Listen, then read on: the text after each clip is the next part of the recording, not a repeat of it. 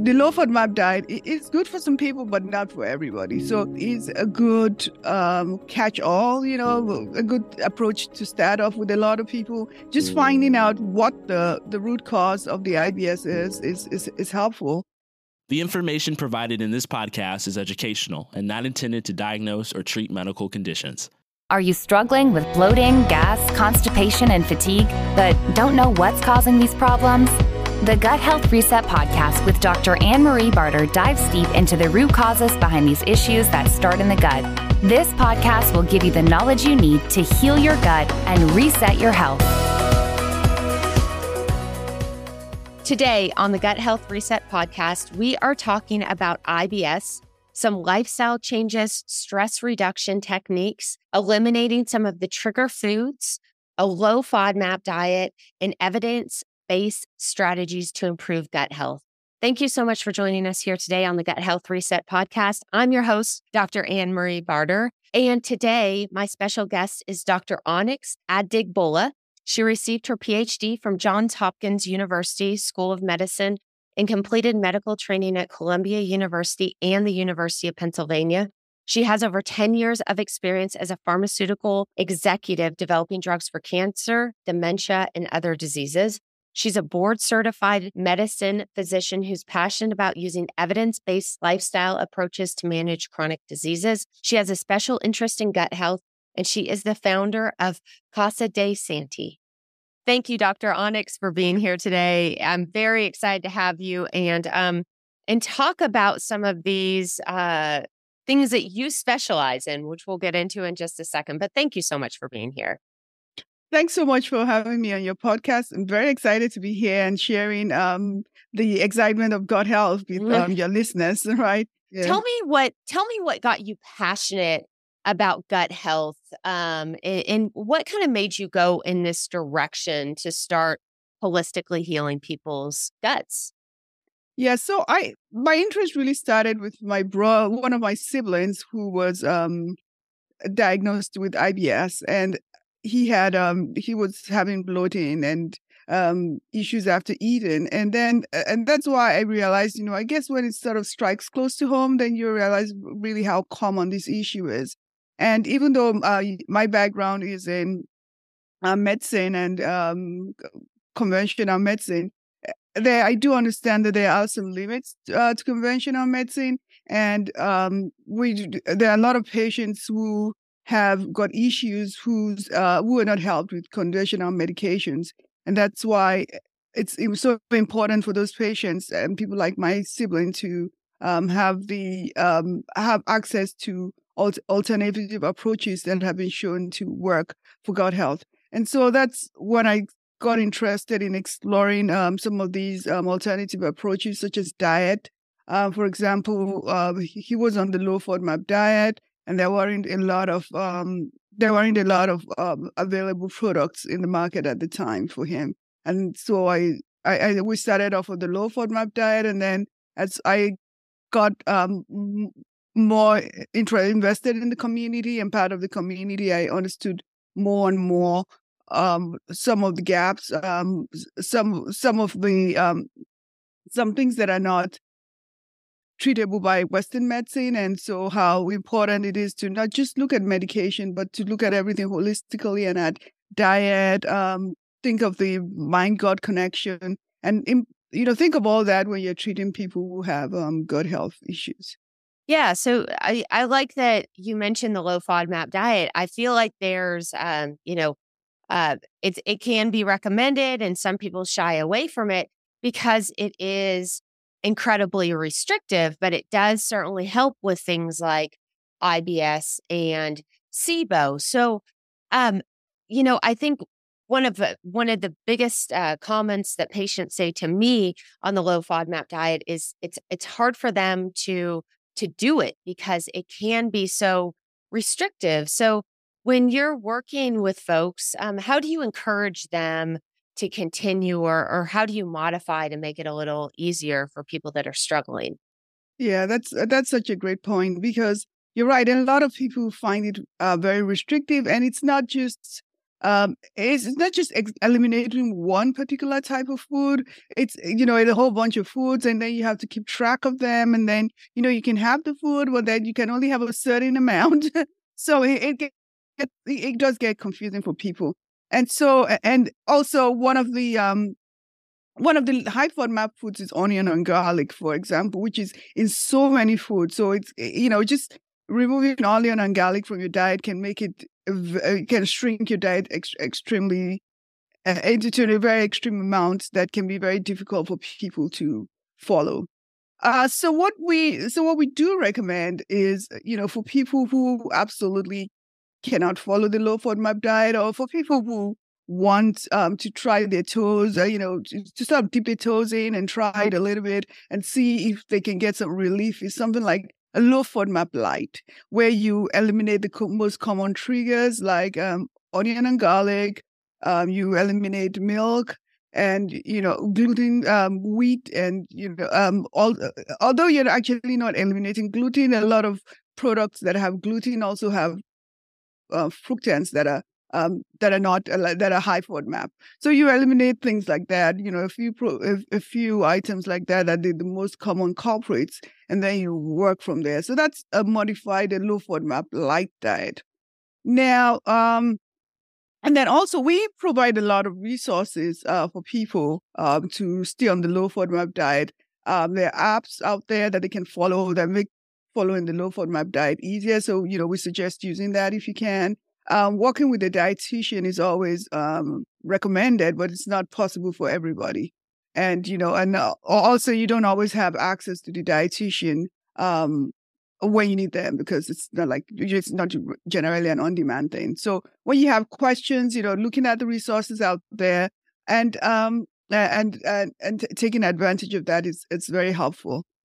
And then also for some people, there's also a mindset part of it, you know, just getting their mind eh, and encouraging them to continue on the diet because you might not see results Im- immediately. You could fall back like any other diet. Maybe one day you, you know, fall back on the diet and then you, you get very, you know, it's like, oh gosh, you know, I'm, I'm falling back on the diet. It's, uh, it's terrible. Like I, you know, I can't, I can't continue and stuff like that. And so having a coach or, or somebody that can help with the mind, God aspects of it uh, can also be helpful. So those are all, all the things that we recommend for people, you know, to try in uh, various uh, situations just to help them get through the diet. Yeah, it was interesting. There was a there was a study that came out in 2017 that was um, pretty hard on the low FODMAP diet, and we definitely know that it works. You know, it's very helpful for IBS, and a lot of people naturally eliminate gluten and eliminate dairy, and then they notice some huge improvements when they will eliminate something like onion and garlic out of their diet, like the low FODMAP light light diet. So people just start to realize that, but there it, the criticism of this study actually said hey like you're you're changing the gut microbiome in a not so favorable way. Um what's what's been your experience with that? Do you feel like that was is that a true because uh, that that's not what been what i've found personally.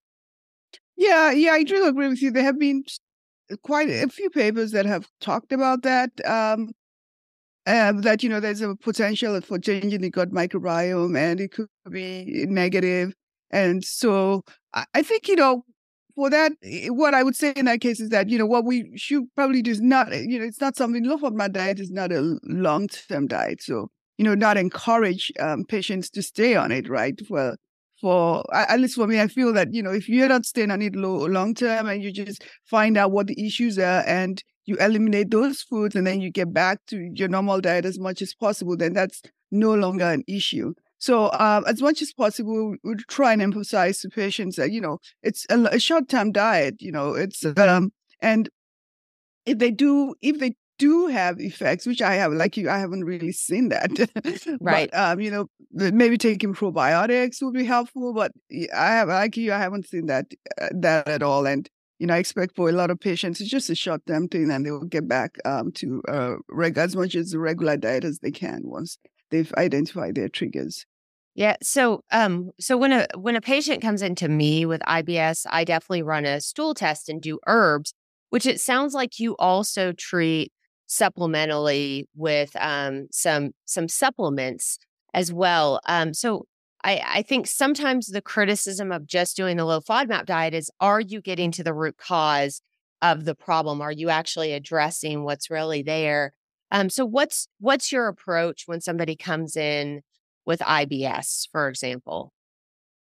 Uh, so yeah, so I, you know, when people have IBS, uh, so I agree with you. You know, there are different causes. So um, the low FODMAP diet is good for some people, but not for everybody. So just finding out what the the root cause of the IBS is is is, is helpful. Uh, the low FODMAP diet is a good um, catch all, you know, a good approach to start off with a lot of people. And then for some people, it doesn't work. I, you know, I, like they say, the studies are like 75% of patients are helped by the low FODMAP diet. And I do see a lot of patients who are not helped by the diet or whose, you know, whose triggers don't conform with the diet at all.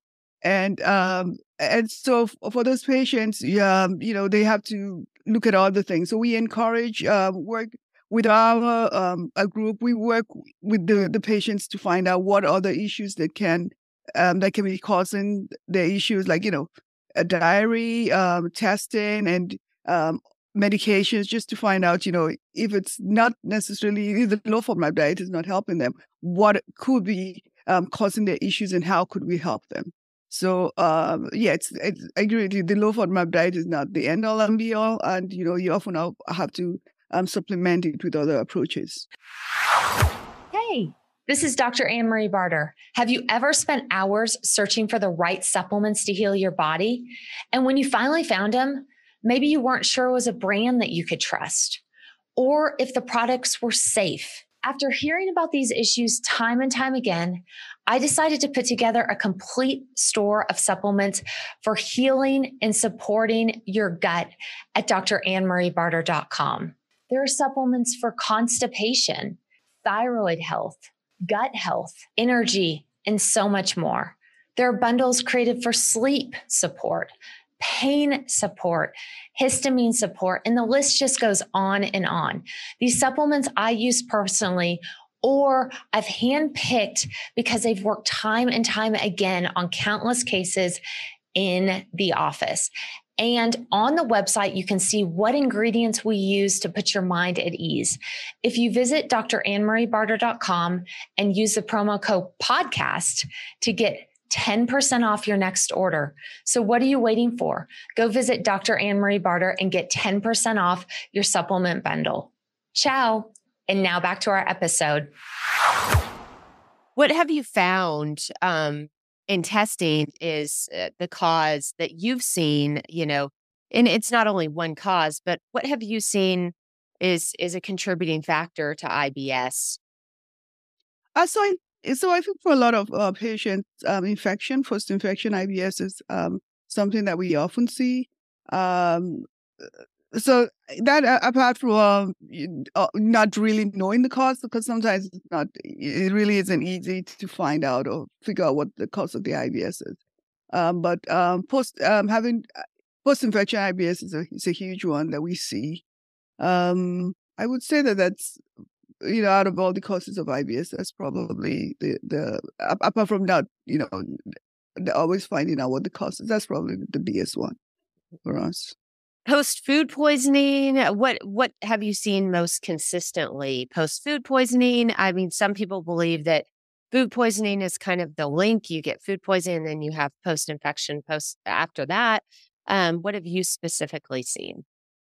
Um, yeah, you know what? yeah, that's interesting. Like when patients talk to you, um, sometimes they lump in food poisoning and infection. They just know that they're feeling sick and they could, you know, so it's, you know, it could be an infection, it could be food poisoning. So they sort of lump it together. So I would just lump that, you know, together as probably the, the, the biggest um, factor for us. Uh, sometimes it's also linked with SIBO uh, for some for some for some patients. Um, but I, I, tend to separate um, IBS and SIBO, even though for some people it's um, it's um it, it seems to me they, they sort of put it together it's the same thing. In in the for patients in their experience it's the same thing. And then you also have patients with IBD who sometimes have IBS symptoms. So that's another group. Uh, but I would again I sort of think of that as a little bit distinct distinctive um, situation. Okay. Yeah, and and you also say that you believe stress is maybe also a contributing factor and eh, or or maybe even practicing some stress reduction techniques to help. How do you feel like stress plays a role um, in IBS? Yeah, I, I, you know, for a lot of patients, it's either it could be a flare, it, it could cause flares, or it's uh, or it con- contribute to a flare. And so that's uh, as we know, the mind brain connection is there, and so um, having um, things that we feel, you know, the gut, the gut, the gut brain connection. That's the the vague through the vagal nerve is something that often for for a lot of patients either causes um, a, a flare or exacerbates a flare. So we we do find that um, for a lot of patients, um, mind mind brain techniques, relaxation techniques helps. Um, just um, going through even to some patient hypnotherapy, even though we don't we we don't offer that, but they, we do encourage patients when they need it to use hypnotherapy, for example, um, could help them by uh, just controlling the link between the the brain and the gut, and um, and doing that will relieve or uh, relieve or stop um, uh, flares. So that that helps uh, for patients. We do we see that. Have you seen trauma be a link to IBS? Um, uh, they they have shown in the literature a link to sexual assault and sexual trauma as a result, and we know that IBS is more common in females, and they do. I think they definitely have a higher likelihood of being sexually assaulted. Um, have you seen any link between any sort of trauma and IBS? So um, we we haven't uh, we haven't seen that. We I, we haven't seen that. I would you know think of that in sort of really attribute trauma to stress factor.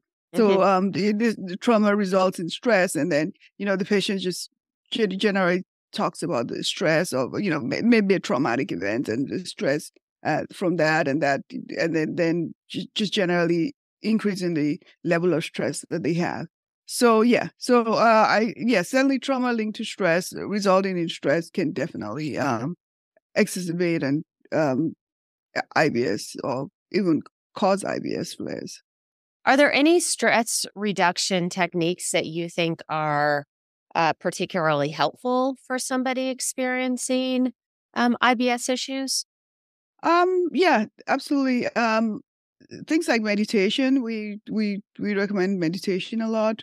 Um, mind body relaxation techniques can help. Hypnotherapy helps. Um, I, I you know I personally experienced IBS when I was in a stressful job. and um, I was very, I was, um, I was an executive at a, at company and was an extremely stressful um, job. And I I went to the ER a couple of times actually with this horrible abdominal um, symptoms of pain, basically, and cramps. And they did everything, ultrasounds, um, testing, and nothing was found on two, two, two or three occasions. But once I left that job, the stress evaporated, and I haven't had issues since. So I, you know, can certainly imagine uh, being in a continually stressful situation can be um, can be very uh, very tough um, uh, in in terms of causing IBS flares and um, exacerbating them. So yeah, the so we find the mind mind body techniques, relaxation, like I said, meditation, uh, very helpful uh, for for such patients. Yeah, I think you bring up a really good point. Um, you know, with the stress or being in a stressful job and having a flare, and and to me, it appears that a lot of people are under either stress from old trauma or stress mm-hmm. from a continued like a job that is just highly stressful or it's perceived stress right i mean mm-hmm. you know like whatever you've experienced before if this is kind of the upper level for that it's too much i personally and i don't know about you but i find that people are kind of addicted to their stress um you know so if somebody you know if you went to go get help for that and someone said hey, it would be a really good idea if you quit your job, you know, on the first yeah. Visit or the two, maybe the ER to to see somebody. I mean, I I don't know. Uh, most people don't. I don't know if that would have been a step you would mm. have made, but I think it's really hard for people to make that initial step. I'm not sure what your experience has been. Oh yeah, it is. I agree with you. And you know, in this situation of you know the last few years where people, and that's actually something else we've seen, where people have lived in a situation of constant stress with with COVID and the pandemic and the restrictions, and everybody worried about the situation, and then and you know, and then the economy and everything. It's just been a it's right now a really stressful time for a lot of people of ongoing stress, and you know, we have all you have all the endorphins, everything, all the stress response at high alert, all the stress at response hormones at high alert, and um, yeah, can definitely can definitely see that. You also talk about um, evidence based strategies to help with it to heal your gut and help with gut health. And I know that we've already talked about some of those strategies already, but what are some other strategies that are evidence based to really help with your gut health? Um, so we, so um, yeah, apart from the low FODMAP diet, if you're having issues, and for some people, there's also an element of um, gluten intolerance or intolerance to certain foods or chemicals, which you should in the in food, which people uh, should definitely look at. And uh, if they haven't got issues, and eliminate those um, from their diet. So um, there's the fail-safe diet, for example, um, low histamine diet. You know, so there's uh, there's quite a few um, dietary strategies that one could look at apart from the low FODMAP diet um, to help with gut health. Um, also, probiotics um, in in certain patients could be helpful. Um, for example, somebody's taking um, antibiotics, for example, and you don't want to um, you don't want to clear out your gut bacteria, your helpful gut bacteria, and end up with um, um, something like a, a, chronic infection. Uh, so in, in that case, uh, probiotics could be helpful. Um, and um, you know, just making sure you take a lot in, enough fiber in the diet. Um, I, I, think that's just helpful for that's just good um, gut hygiene for everybody, whether you're you're having gut issues or not. Uh, just make sure you're going, you know, regularly, and that also helps with things like colon cancer. Um, you know, having a good diet, getting rest and exercise, drinking enough water, getting, you know, staying dehydrated. Um, uh, th- uh, those are just general um, principles that we uh, we recommend for uh, good gut health. Awesome. Are there any topics that I didn't cover that you think are maybe important to cover on gut health? I guess one thing I would say is, you know, I see a lot of people who have uh, gut issues or uh, accepting them and just trying to live with them. So I would urge, you know, if you're having uh, you know, something like diarrhea every morning, or you can't go out because you're you're afraid that it's going to be an accident, or you can't enjoy yourself um, at uh, with with people, and uh, your life is restricted in any way because of gut issues. I will, you know, say you don't have to accept it. Uh, you can look for help. Uh, you don't have to, um, if your doctor is not, uh, your healthcare provider is not taking you seriously or you're not getting the help you feel you need, uh, you should look you, you should look at for somebody else to help you. You don't have to accept it. And so I, I feel that in the healthcare system that we have today, um, the way p- people have just like 15 minutes or 20 minutes um, appointments with a healthcare provider, and that's just not that's just really not enough. If you so for some people, if you have chronic gut issues and you need uh, a provider, you know, you need to look for the a, pro, a provider who has the time and the um, and the expertise to really um, make sure that you get the help uh, for your gut issues and get to the root cause of your gut issues. So, uh, yeah, that's uh, that's. I, don't think that our healthcare system is is, is necessarily geared, geared towards um, helping people with uh, chronic gut um, problems. Yeah. Yeah. Well, thank you very much for being here. Where can people find you if they want to get in touch with you? Um, yeah, so we we at casadesante.com, um, and we're also uh, on all the social media platforms: Facebook, Instagram, uh, Twitter, and uh, we share as much um, information as we can on gut health, uh, just to help uh, people feel better. Awesome. Well, thank you so much for being here, and to everyone else out there, thank you so much for listening, and just shoot us a message. Let us know what you want to hear more of, and we will uh, work on getting that on the show. Thank you so much. Thank you for listening to the Gut Health Reset Podcast. Please make sure you subscribe, leave a rating, and a review so more people can hear about the podcast. And hey, take a screenshot of this episode and tag Dr. Anne Marie on Instagram or Facebook at Dr. Anne Marie Barter. And for more resources, just visit drannmariebarter.com.